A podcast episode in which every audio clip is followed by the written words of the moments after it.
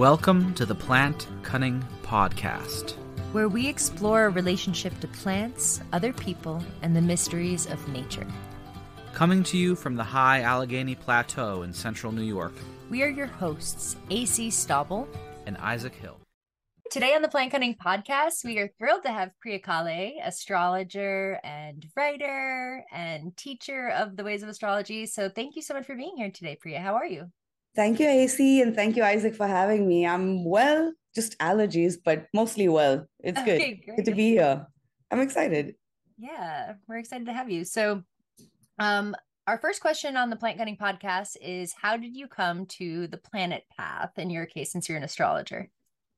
Thanks for asking, AC. Well, I started to tell you guys, and then we decided to record. My grandfather was so I I'm Indian by birth uh, by every well i'm american now but i grew up in india. I moved to new york when i in 99 when i was 22 so that was a while ago. But growing up in india first of all you're always surrounded by astrology. That's easy. But then my grandfather was a jyotishi which is a vedic astrologer my father's father.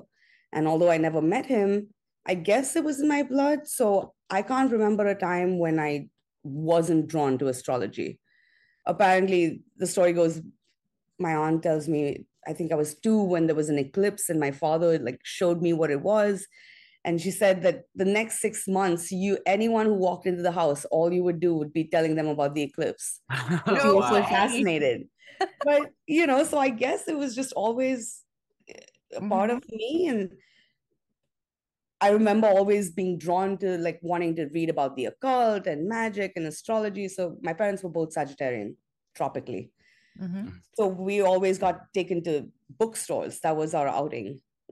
Stores and travel, which was so Sagittarian and perfect. Perfect. but I'd always be lost in the astrology aisle and they'd know where to find me. They'd be like, ah, there she is. So it started early. And then through my 20s well i got married when i was young and then i got divorced when i was young in my 20s so that was rough. And i think that's when my nothing but that's when my study in astrology really intensified because i was looking for answers nothing made sense. Mm. you know things were just like what the hell is going on?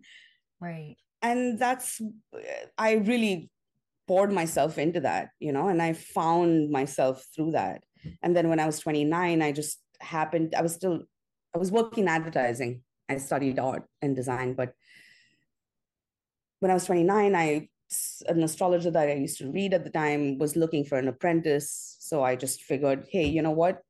I could learn something and uh, how bad could it be? You know, I'll do this on the side. I'll at least enjoy it. And next thing you know, I was reading charts and, you know, here I am, how many, I don't know, 16, 17, 18 years later. Wow. So it just kind of happened, mm. I think, at Saturn return. So uh-huh. I do uh-huh. have Saturn in the 10th house. Ah. What is what does that indicate? So the 10th house is your profession and your public ah. image and your career and your life goals in a sense. Mm. And Saturn at the age of 28 to 30 will make a complete return for ev- everybody, right? Yeah. So when we're about 28 to 30, it's a coming of age you know mm-hmm. that saturn is you're growing up you're becoming an adult. So where especially where you, wherever you have saturn natally in your chart you will see themes of that house really you know take on greater substance and you taking on a bigger role there. Mm-hmm. so for me like career wise it just so happened that this was my life path and i didn't even know it. Was that a, the western astrologer that you apprenticed with at? Yes in your 20s yes uh-huh. so i mean i don't know if i answered your question but yeah jyotish although it was always around me I, when i was younger back then there was no internet so it was not easy to find information you know that a child would understand on jyotish easily yeah. it was written for really the texts are so deep and it was written for old men not for young children you know mm-hmm. so i just tended i mean i just gravitated to western astrology for that, that reason sense. right a little more now i'm trying to get back and study and get back to jyotish but that's a whole other mm-hmm. it's a it's a whole new world right isaac you know yeah. isaac knows yeah yeah Okay. about Amma? Well, we should talk about. Yeah, let's talk about Amma. We can talk about Amma. Yeah. Yeah. So, oh yeah. So, Okay.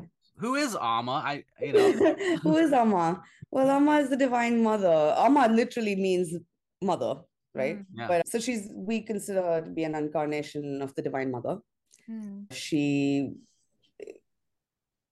she's I mean, what can I say about her? You know, she's you have to feel her presence, but you could say that about any like real guru if you've I don't know if you've been to a guru. Any No, okay. I they say I've that the guru calls you, right? yeah. we Yeah. don't have we don't really have control over that the guru calls you when you're ready the guru calls you and you go but i mean gurus whether amma is considered you know she's an incarnation but then there are enlightened gurus as well and in india the guru shishya parampara that disciple and guru relationship is so special Mhm. and so i mean there's no there's no equi there's no nothing equal to it that i can find anywhere else in the world right? Like i never in my whole life thought i would have a guru. Mhm. ever since i was a kid like there's gurus all around you in india so it's not an uncommon thing. So a guru basically gu means darkness ru means light and guru is one who takes you from the darkness to the light. Hmm. so from ignorance to consciousness. That's the role of a guru and the guru is here only for your spiritual growth. And i mean there's all kinds of gurus in the world but you know amma says according to your karma you get your guru. So that's also that relationship they say the guru's been with you through lifetimes is he she is you know helping you guide your soul to that ultimate goal of moksha enlightenment. Mhm.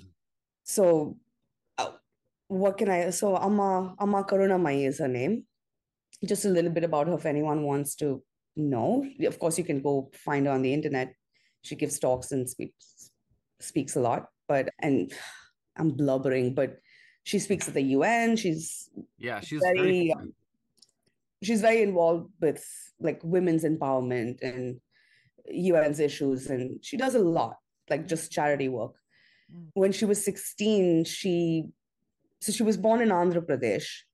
Her birth was predicted by Ramana Maharishi, who was another very famous guru from Arunachala in India. And so Amma's mother was a disciple of Ramana Maharishi, and he predicted Amma's birth. Wow. So when Amma was born, you know, they knew from the time she was born that she was a divine being. And, you know, her parents were both very pious, loved her, all of that. But then when she was 16, they'd gone to Arunachala and she had a meeting with Shiva himself, her guru. You know, I mean, however you want to imagine it happened, but she was seeing it in her subtle vision. Mm. But he basically told her she was supposed to go to college and she was supposed to go be a doctor, go to medical school. But he basically told her, go to the forest and meditate. Yeah. And so she came back and she told her dad, and her dad, and, and I may be off with the details a little bit, but I'll, you know, tell you the story.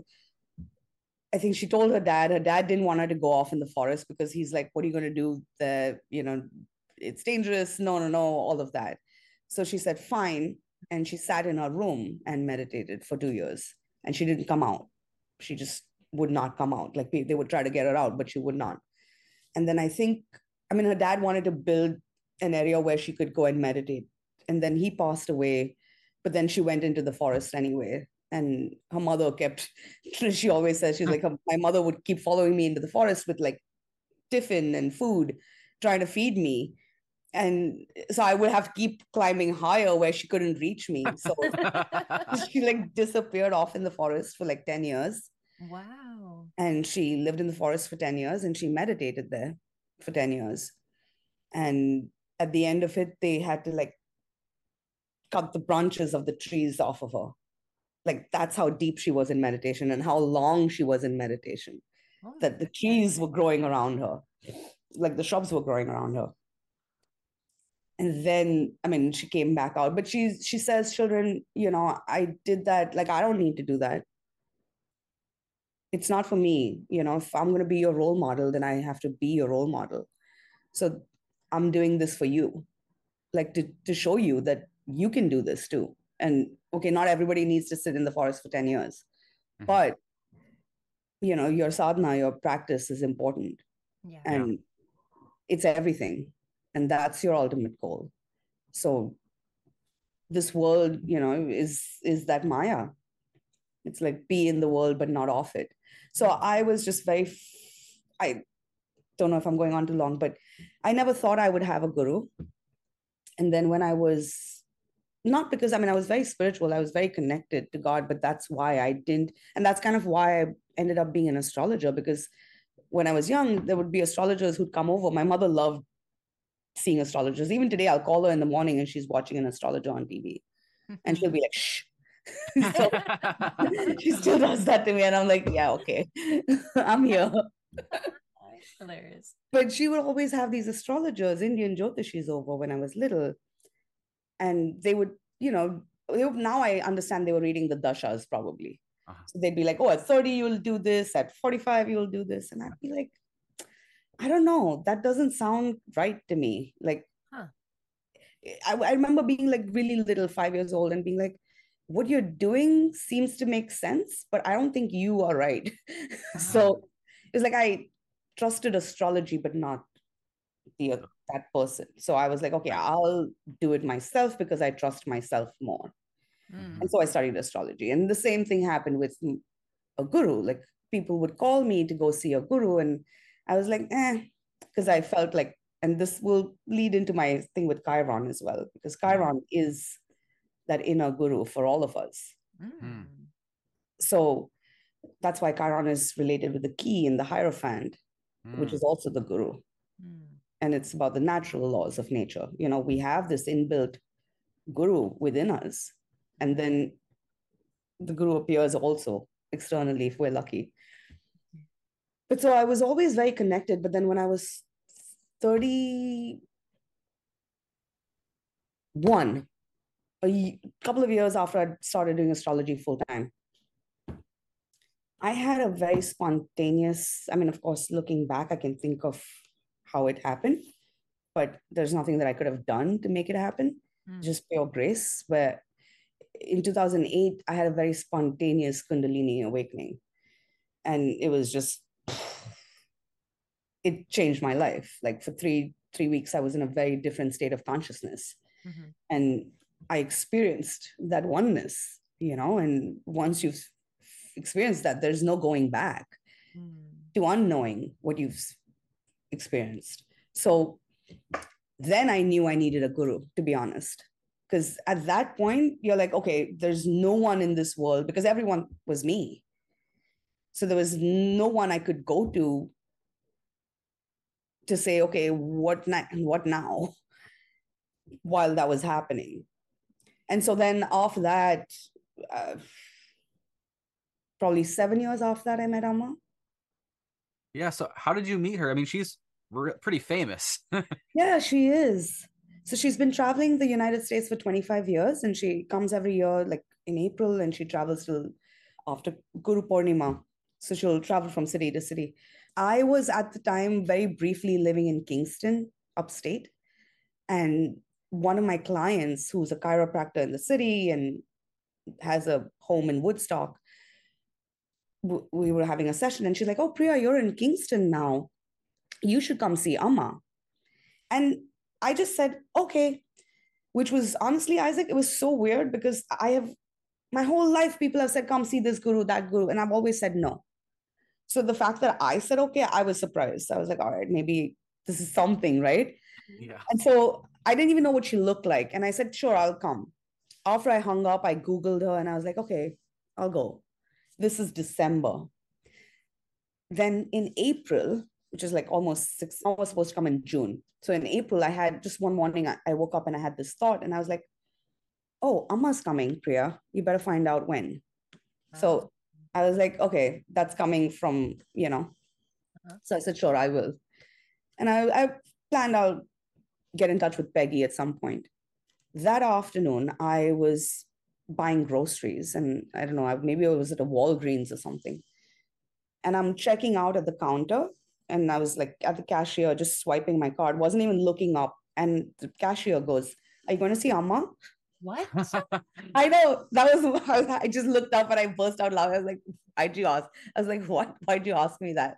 And she was so taken aback because it was almost like she didn't know why she asked me. oh my god. And it's like this woman, this blonde woman, curly. I've never seen her before. Random woman. So she's like, Oh, I'm so sorry. I didn't mean to offend you. I said, No, no, I'm not offended. I am actually going to see Amma, but it's funny, you know, that you asked. She's like, Well, here's my number. Call me. I'll come pick you up because Amma was going to be in Woodstock, which is 30 minutes away from Kingston. This woman, I've never seen her before. The day before Amma was supposed to arrive, I called her. I was like, Hey, will you still take me? And she said, Yeah. This woman drove 30 minutes out of her way, picked me up, took me to Amma's, and then disappeared. No way. wow. She just disappeared. I don't know. So that's how I met Amma. So you are like, and I, I, the moment I was there, I was like, I was home. I knew I was home. Like my just started, you know, everything just released. Yeah. But that's how magical it can get. Yeah. Yeah. Amazing. That is really amazing. I love that story. That's that's how it goes though in these types of things. It's true. And she says, she always says, she's like, children, you think you're coming to me. I'm calling you. Ah, and she'll laugh about it, you know, because she's like, your children, you know, I call you. so cute. Beautiful. so how is Chiron the the inner guru? I've I've seen of Chiron as as the healer and and I mean so and Chiron is is a, a outer planet comet kind of Yes. situation. And Chiron has defied, was, well, I'm not going to get into all of it, but 77 was Chiron's discovery. And since discovery, it's defied even astronomical classification. Mm. So it was first considered to be a comet, then a centaur planet, then a minor planet. So it still shuffles bef- between a dwarf planet. I think it's uh, shuffles between classifications even now. Mhm. So it does have that very maverick shape shifting quality, you know? And maybe, okay, you complete your question and then I'll say what I was going to say. Oh, just yeah, like who is Chiron? Who is Chiron? So Chiron is a minor planet that was um, centaur planet that was discovered in 1977 by Charles Kowal. And I am writing, I mean, I've been working with Chiron for the past, I was born in 77. So I think it has something, you know, special to do with that. Yeah. But I've been working with Chiron from the first chart I've ever read. Ah. And I have used this technique, which is something that I'm writing about in the book as well. But basically, you're looking at your Chiron transits to natal Chiron. And like its symbol, the key, it literally, like, think of first of all, when we're talking to a client, we've got one hour. We're, if we're lucky, we're working with a client ongoing, but that doesn't always happen. If we're lucky, we have one hour with a client, we may never see the person again in our life. You know, how are you in that one hour going to give them the best reading or the best information that they need? And for that, you need to have, I mean, you know, ultimately a chart is a chart. I can't limit my client to my understanding of astrology. So I need to understand how this is manifesting for them, right? So checking Chiron's transits, I think should be like a prerequisite for every astrologer. Like that 15 minute first intake, it's like a patient intake. you wouldn't prescribe something without knowing patient's history.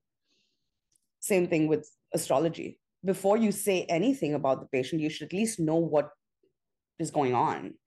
And just because someone is 50 or someone is 30 does not mean they're at the same level of consciousness as someone who's 25 even sometimes even though they've been through their saturn return. And we all know that. Why is that? You know? So this these chiron transits it's it's all it's like and this is i don't know if you'll find i mean you won't find it anywhere because this is my this is what i've experienced and what i'm trying to articulate basically they've got it, it has to do with the alignment of the chakras. That's why they call it the rainbow bridge right? So it's the seven chakras seven planetary energies that are within us. And at the time of these transits there's alignment that's happening right? Kundalini is more active. And so if the chakras are not balanced and if there is karma, debris, whatever on the chakras, you'll feel that Chiron transit more like a chaotic, uh, you know, thing that then you've got wounds to heal. But if you've been doing your well, meditation is one way, but if you're living in awareness with Chiron, the key is awareness, awareness is key. If you're living in awareness, then you're, you know, dealing with your wounds as they happen and not suppressing in denial. Of course, sometimes trauma is too great and we have to suppress, but then it all comes up. So because Chiron's orbit is so irregular, yeah. it passes through some signs faster than others. So the in between transits for people are not the same, right? So Chiron completes an orbit at 50, but the in between transits can happen. Like the first Chiron transit can happen anywhere between the age of six, five to six to 22. Wow. Hmm. Yeah. That's okay. huge. So just yeah. think of in terms of consciousness, that's such a, you know, wide range. Yeah. And then, so the final return will happen at 50, but it's those markers are important. Mm-hmm. So this is something again I'm kind of working through and trying to wait. I think it has even something to do with the granthis opening, right? So the Brahma Granthi opens with the first square, the Vishnu Granthi opens with the second, and the Rudra Granthi with the third. I don't think it's, I mean, it's not that simple. So hmm. I'm still working through this stuff, and maybe I shouldn't be talking about it, but.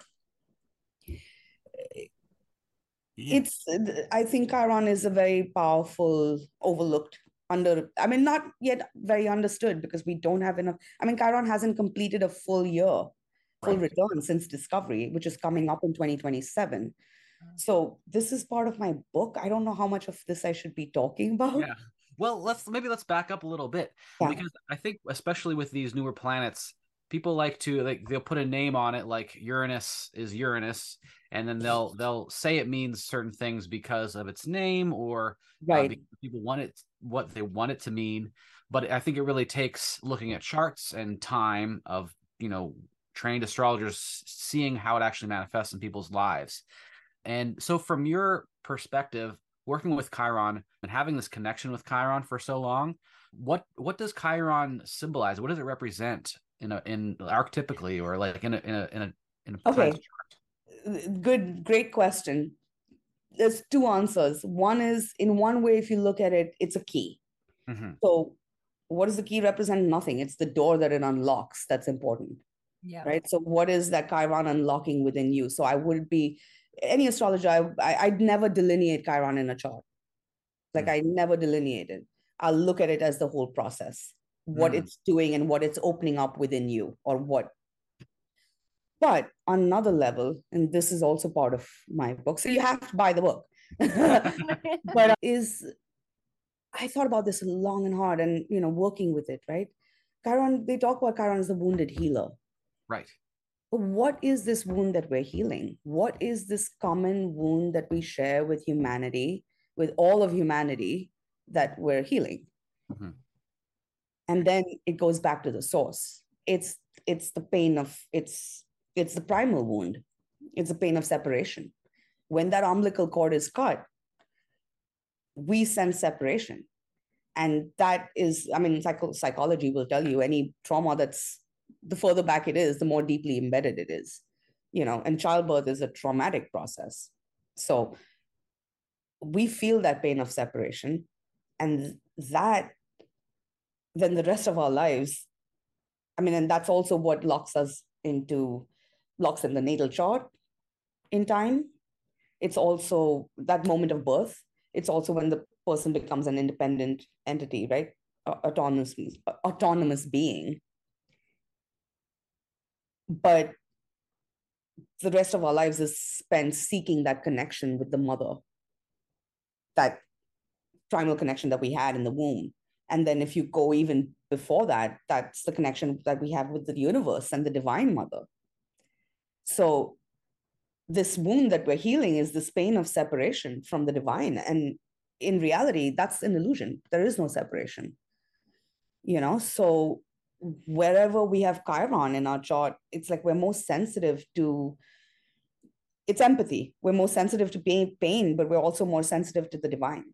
So mm the more if you're feeling more painful that's an indicator that you're disconnected from your from divinity or that divine source of consciousness and so then illnesses happen right the more we're traumatized and we're in pain and we stay in that and we we pinch off that source of supply like that the umbilical cord the divine umbilical cord is never cut Mm, right. Yeah. Ah. you know that's those are our nadis in a sense. And our lack of awareness of that spiritual hygiene spiritual connection whatever is what then tosses us into the darker manifestations of chiron which is like illness or wounding and addictions. And because what is addiction again? It's it's a connection to the source. That's what we're seeking or hmm. connection. So it's i don't know if that answered your question but what is chiron? Yeah chiron is that primal sense of wounding as well as connection that we have with divinity with the universe with everything that is. Yeah. and yeah i wouldn't delineate it in a chart but then as you start to kind of get into each chart individually you start to see like when you do the transits you see this running thread in a person's life and then it kind of comes back to okay why were you even born right it brings you it chiron's also about finding that sense of purpose of why did i even come here Mm. Yeah. so anyway i hope i didn't go off too far on the tangent Oh no, for That was perfect. No. Yeah, Yeah. it does seem to me like the the the- the core existential angst that everyone suffers from and I mean, I don't know what everyone else suffers from, but what it seems like to me is that pain of separation. yeah, And- that's and- a good observation. Like being an independent autonomous entity is is is is hard is- yeah it's hard and it's it's it's being separate from the divine but and it is an illusion but it does seem to be underneath everything else all of the other pains all the other angst all Mhm. everything else that pain of separation is, is beneath them all Because So- whatever connection we're seeking, that's that connection that we're really seeking, right? We try to fill it with relationships and money and whatever else, but that's that inner, yeah that's it. so, So, you, it's pretty brilliant i mean see, Mhm. seeing chiron as, as that Mhm. that that Yeah. because that is a it's it's it's one of the most important things lacks uh, in in in a human life but as far as i'm aware there Right. aren't any re- and it's universal, right? It's universal. Mhm. It's absolutely its existence. It's, I mean, I will say this, maybe I shouldn't, but it's okay. In the within one month of Chiron's discovery, I mean, go Google it yourself. November 1977, Wikipedia. Mhm. Look at all the things that happened, and I'll list a few, and but they're all going to come around full circle at 2027. Hmm. I mean, we humanity made a quantum leap in consciousness in November 77. Hmm. We had the first Concorde jet. I mean, that's minor, but like think of laws of physics. The first digital recording, Hmm. the first TCP/IP test. So the internet was formed within Oh. one month. The Hmm. first peace talks in Palestine and Israel. Now let's talk about that Mm. which is all coming around. So all this stuff is just going to come around at 2027. There's more. I mean, go go look at it yourself. Uh, I think there was the first gay elected official in San Francisco. So it's it's like humanity was really that's so think of the I mean the the earth is an organism. So Chiron like that was coming in as a guru for the whole planet. You know, it's the whole organism like okay, it's time to heal but healing means that we'll see the darkness the purging first Hmm. but awareness as well and then think we live in this world where you know it's so overwhelming if we look at what's going on on the news it's easy to shut down and feel like we have no power but this chiron it's really it's like we're one one cell in this larger organism. You can't affect the whole but you can heal yourself. And you know the more we feel connected with the divine then it spreads out in waves. It does. And it's all we can do you know? So but yeah, this Middle East, Palestine stuff, I'm not even surprised that it's all raging right now. And I can only hope that this is the getting worse before it gets better part. Yeah. You know, so, but uh, Yeah, that's heavy. that's heavy. Sorry, did I say a lot? Oh no. But it, it, that- that is, I mean, when we're looking at new planets being discovered, like Uranus, for instance, was discovered when American Revolution was happening. Right. Very a lot to do with revolutions and that kind of thing, Right. and and electricity and and so on. So it, that that's that's the that's one of the best ways to see how a planet is functioning archetypically. Uh, Yeah. to- so yeah, and it seems like this the next few years have a lot of a lot of things happening. Like A lot of Uranus is things coming around too. Right. So there's It's going to be an intense time. I, I can already feel it. These eclipses were quite powerful. Mhm. Mhm. And even this Venus, I mean, everything, the whole, I don't know, the whole world seems to be quickening. Pluto's at the end of Capricorn Mhm. Mhm. now. And I Oh, feel yeah, like now, that's, yeah. And I think that's also another important factor for us to consider because Pluto is squaring the nodes. Chiron is on the north node right now or Mm. close, right? It's like 19, 20. Where is it right now? Something like that. But I even think of Pluto and Capricorn as, you know, Capricorn, yes, is big business and government and but it's also the peak of human consciousness, right? It's the peak of humanity. And Mhm. so with Pluto squaring the nodes, we're just past the eclipses. Mars is in Scorpio. We're heading to this powerful Scorpio new moon that's coming up on the 13th, which is opposite Uranus. So that's going to spark something for sure. But then I think of Mars as this personal planet, right? And even the North Node in Aries being such a it's Aries, it's it's the individual. Where okay, Aries can be war, sure, but Aries is also the individual. Mhm. And you know, don't underestimate the power of one individual to spark that wave of needed change right now with Yeah. that um and I I don't know, have you checked, have you seen the Sabian symbol for this new moon? It's Uh, mind blowing. no. I actually just kind of saw it yesterday and it's it's mind blowing. Wait, let me see if I have my I did. I found uh, that book. basically about soldiers. Uh, look look at the Dane Rudhyar. I love Dane Rudhyar, yeah, that's why. Yeah, I just But found it's, that uh, book. it's ba- basically about soldiers, you know, answering to their own conscience and not to authority. ah, Oh, It's literally that's the symbol. So I was so happy when I saw that. I don't know what that means, Huh? yeah. but that's what it is, right? Like, it's very easy for these people in office to give orders for war. Yeah. Who's going out and fighting? Yeah. And all of us, like, think this is on a bigger level. All the money that goes to war could be feeding people. Yeah. Right. And if everybody was fed, no one would be fighting. hmm hmm I attended a UN conference a few years ago on sustainable development because of Amma, and they said that uh, yeah, the it's one third of I think it's like one third of the U.S.'s defense budget could feed the whole world, Yeah. could wipe out world hunger, wipe out world hunger. Yeah. So then you ask yourself, what are we doing? Yeah. Well, yeah. And you you- can ask yourself. The- yeah, but that's that comes that thing about Chiron too, and healing yourself because there are there really isn't that much that we have much control over. Right? But if we are all connected and all part of the same being, working on yourself helps other people too, and healing Right. yourself helps heal other people as well. And if you're healed, you can help heal other people in, Mhm. in the physical as well. I mean, think that you are divine in human form, so am I. And we that that's that self-realization, right? We're not awake yet. We haven't realized that full fullness of our power or divine power, right? The ego has to die before that work can really happen. So that's that work that we're doing with Chiron.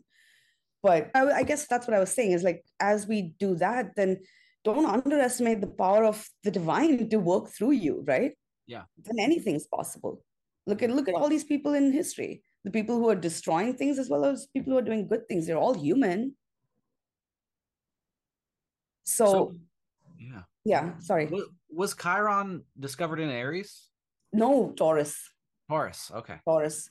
Three degrees of Taurus. Uh, and exaltation of the moon. Uh, sorry, four degrees of Taurus. Okay. Yeah, ex- yeah, exaltation of the moon, three degrees, right? Yeah. Yeah. Oh, yeah. Okay. yeah, it was exactly, and that's so that's also part of my in the book, but that's the connection to the mother, right? That womb, the the nurturing energy. Right, right. Wow. So, and that that primal connection or separation or Chiron's deep. Yeah. We talked with Michael, Michael Bryan in earlier this summer, and he was also finding that Chiron, like he uh, initially wanted to like kind of not not work with Chiron, but then it just kept on showing up in his in his clients' charts, and it was just saying, "Hey, this is something you gotta gotta look at." yeah. I so, mean, Chiron was in mythologically the teacher of astrology, and I would say he's mm. taught me everything I know about astrology. Almost like I would consider Chiron one of my top mentors for sure. Wow. Because oh. literally, like it unlocks the chart. It teaches you like the planets planets start to talk to you, or maybe that's me, but you know. I think ideally they they should start to talk to you. Yeah. But if, if if they are talking to you, you're probably doing it right. well, I hope so. I I do also have Chiron conjunct Mercury, so oh. that also so kind of has a tendency to talk in general. yeah, so it does. yeah, but actually you too. You do? Yeah. Well, it's pretty close. Interesting. Yeah. Interesting. Okay. Yes. Yeah, so then you should definitely try working with it. I mean, I I recommend it to anyone. Like I I would because in those 15 minutes you get so much valuable information uh-huh. of where a client is at and it literally for an astrologer it unlocks the chart for you. You know exactly what those planets are doing. You know exactly what's going on psychologically with your client. The most common feedback that i get repeatedly is better than therapy. This was better than therapy. Oh nice. i'm not a therapist. I'm not a psychologist. Right. i clearly am good at what i do but it's chiron yeah. Mm-hmm. So the other thing you were talking about in terms of Chiron is also like that. This you, mentioned the word spiritual hygiene, and mm-hmm. I think that is mm-hmm. just so important in general. And I think yeah. in the U.S. it's not, mm, it's not prioritized. Well, in, in, the U.S. we don't even even like believe in right that, that uh, about it at all. But it's, I I just think it's so important because yeah, in India you just grow up and maybe of course, even in India, there's like the modern Indians who think it's all whatever, yeah. but they'll still do it. Uh-huh. Right, right, exactly. Yeah. you know, it's just so in, ingrained in us. And that's what I love about Sanatan Dharma, which people call Hinduism. Hinduism is incorrect. It, it, Sanatan Dharma is that it's and it's not even a religion. Mm-hmm. I said that in the last lecture, but Sanatan means it's uh, tan is body, so it's for everybody so the rishis you know this is divine knowledge. It's just a way for us to have guidelines when we're on earth. Mm-hmm. they wanted all beings to be happy and find you know? So if there's no dogma if you don't want to do it don't do it. But they're just showing you how you can help yourself. But so yeah just starting your day with even a simple lighting a lamp or a candle at your altar and just sitting there for five minutes and even if you don't want to pray to a god you just connect with yourself. It makes a world of a difference you know? Yeah.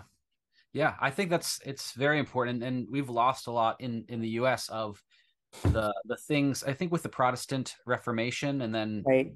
the subsequent then atheist materialism but even the catholics they had a lot more like they had the rosary you know? Right. Which is like it's a mala. Well here's another they had all the saints, you know, they had all these prayers that you do. But starting your day off with a prayer, even or lighting yeah. a candle or a mantra, is just really helps the whole day. Yeah. It really does. Like even now, like if I skip one day, I sometimes I'm like lazy and I I can feel the difference in my day, you know? Yeah.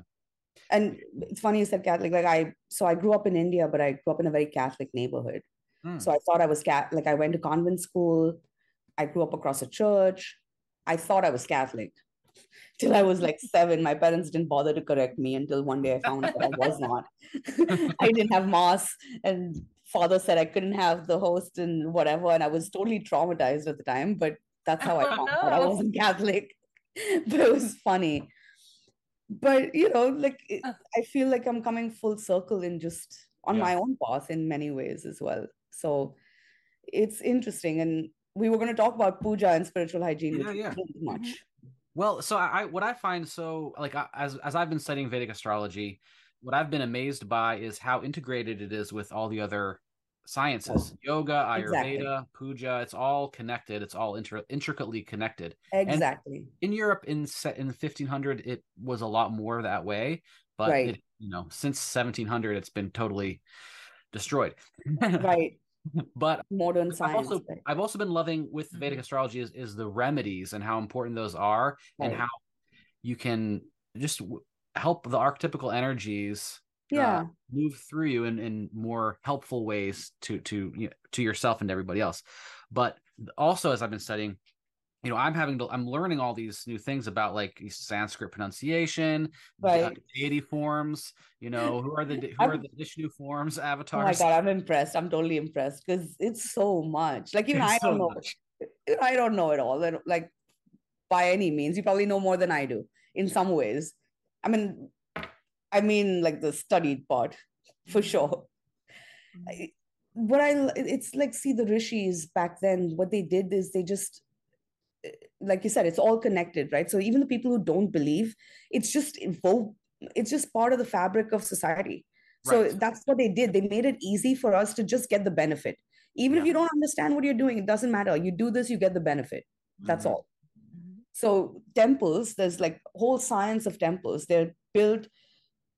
I don't. I know very little, but they all built based on vastu. So Yeah. they're based on like the chakras of the body. So every time they can, basically you're constructing, you know, that space. That when you enter that space, you're cleared of your negativity or whatever. And Right. the way the sound travels, it's all stored in the main pillar, which is outside the temple. And then that keeps broadcasting those vibrations all over. You know, things like that. Like you, we don't even know. We just go into the temple and we touch this pillar because everybody touches the pillar. We don't even know why we do it, but we all do it. But that's part of it. Like we get the benefit immediately. So even being little, like there would be pujas and stuff at home, and I'd, ask my- I'd ask my mother, I'd be like, "What's going on?" And she'd be like, "Shh, shh." Like you're not even supposed to ask questions. You're just like, "Shh." Like, okay, fine. you just sit there, you know. But uh, I think that's the beauty of it. Is like you can call it blind faith, but it's not that. It's it's practice.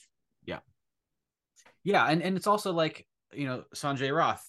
By the time he was eight, he had memorized Pra- Pra- Parashara Hora Shastra. He didn't necessarily know what it meant, but he had memorized it. So then he could spend the rest of his life honing that, you know, Right. and understanding what that meant, what what all of it meant, and using it as a foundation.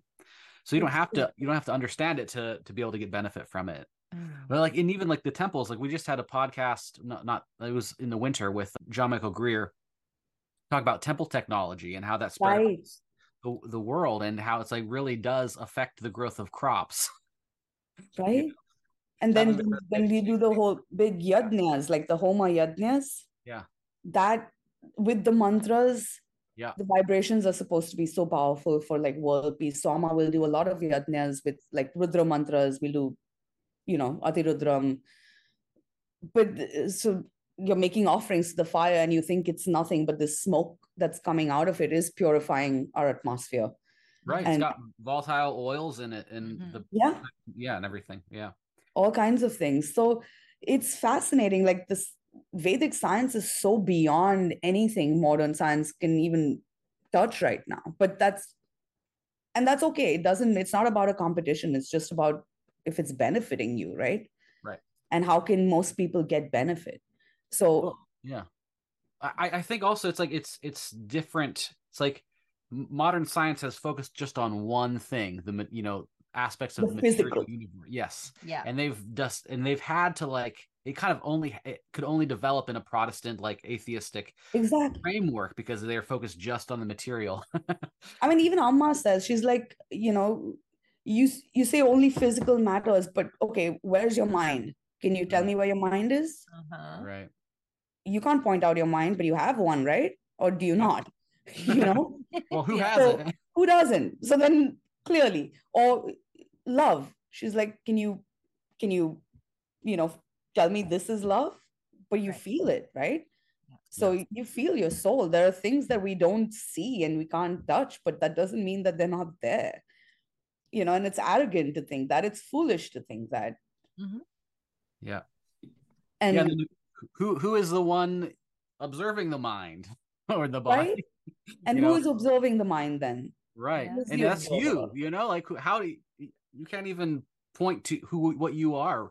right so it's it's wild like for me like just even astrology and that's why i love astrology so much it's like that the whole world the whole universe is in that little circle you know and if we can really dive into that understanding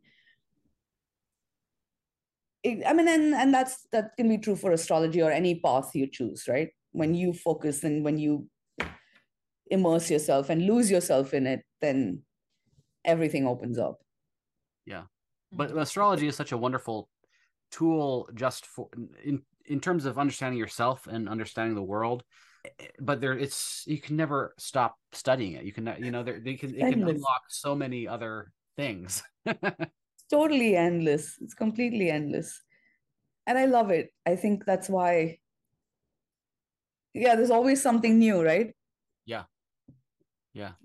there's always something new so maybe last thought that's coming to me right now i was thinking was pluto and maybe i should say this in capricorn and because people will be listening right pluto is capricorn is that peak of consciousness pluto is power Mm.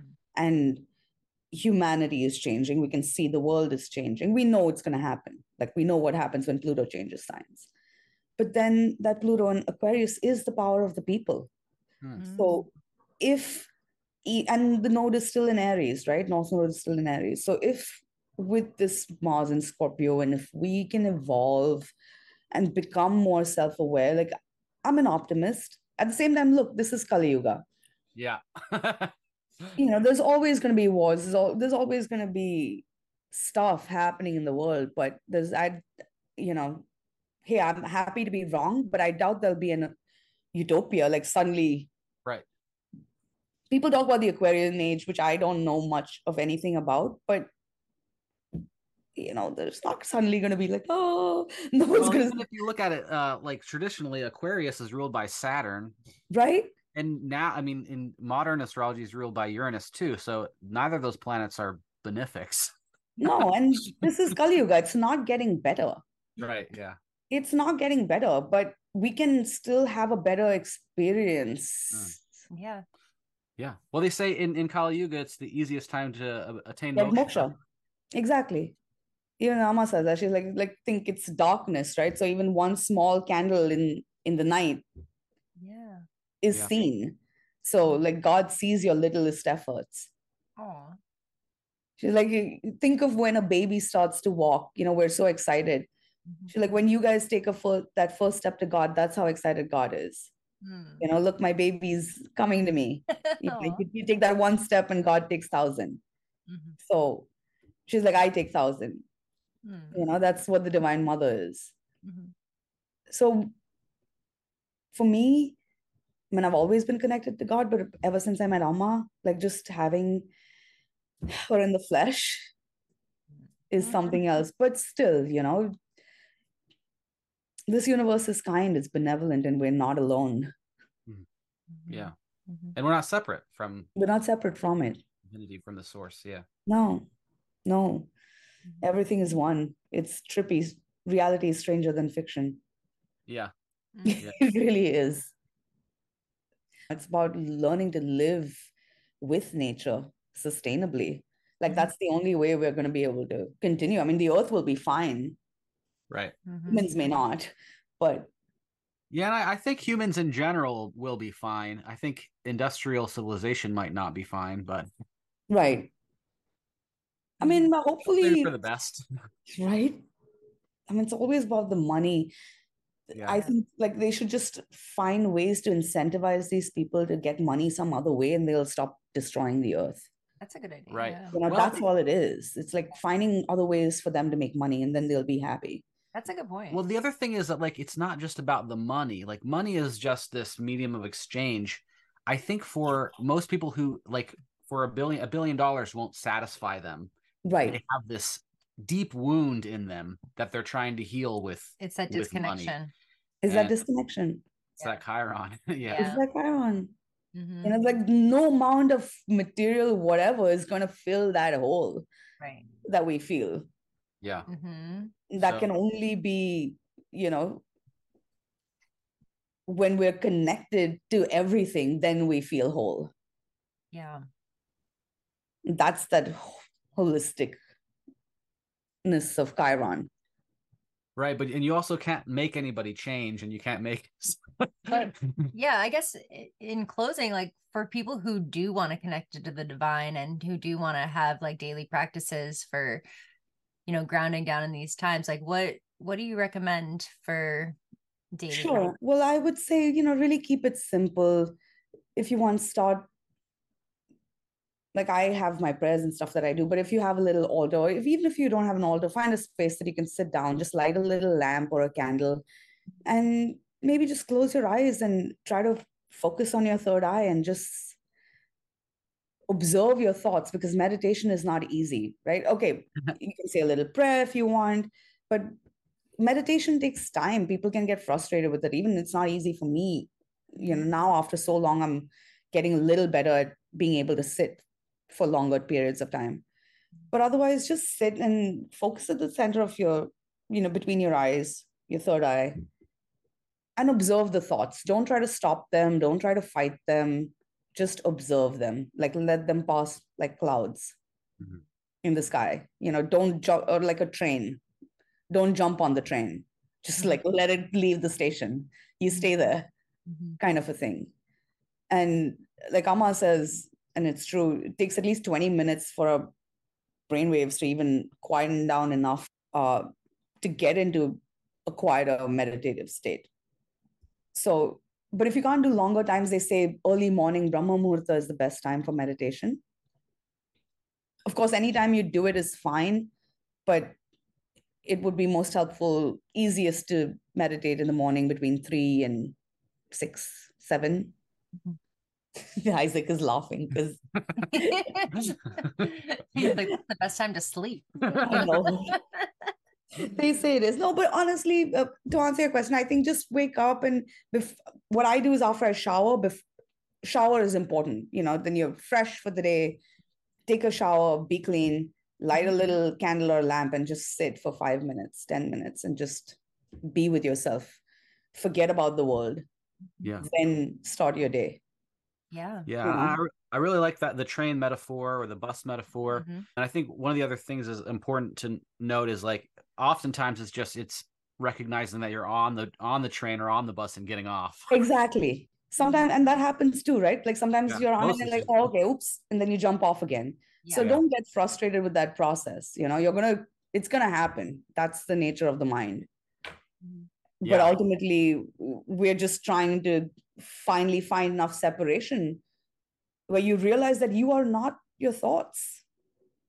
Mhm. Like if you can even get to that point, it's a win, right? When we start to see, okay, wait, the thoughts are there and I am here. Yeah. Right. And I, I and a lot of people don't even really it's like when you when you get to that point where you can see your thoughts, it's like you s- yeah, there's a there's there's a this little space created, space. right? And so then that space allows you to react differently, right? To life. Right. Okay. to let yeah. them go. like- like- Like, If some, yeah. yeah. If something Yeah. happens, then immediately I have a thought and immediately react. Instead, something happens, I have a thought, then I have space to like, oh, okay, do I want to respond this way or not? And then I can Mhm. respond differently.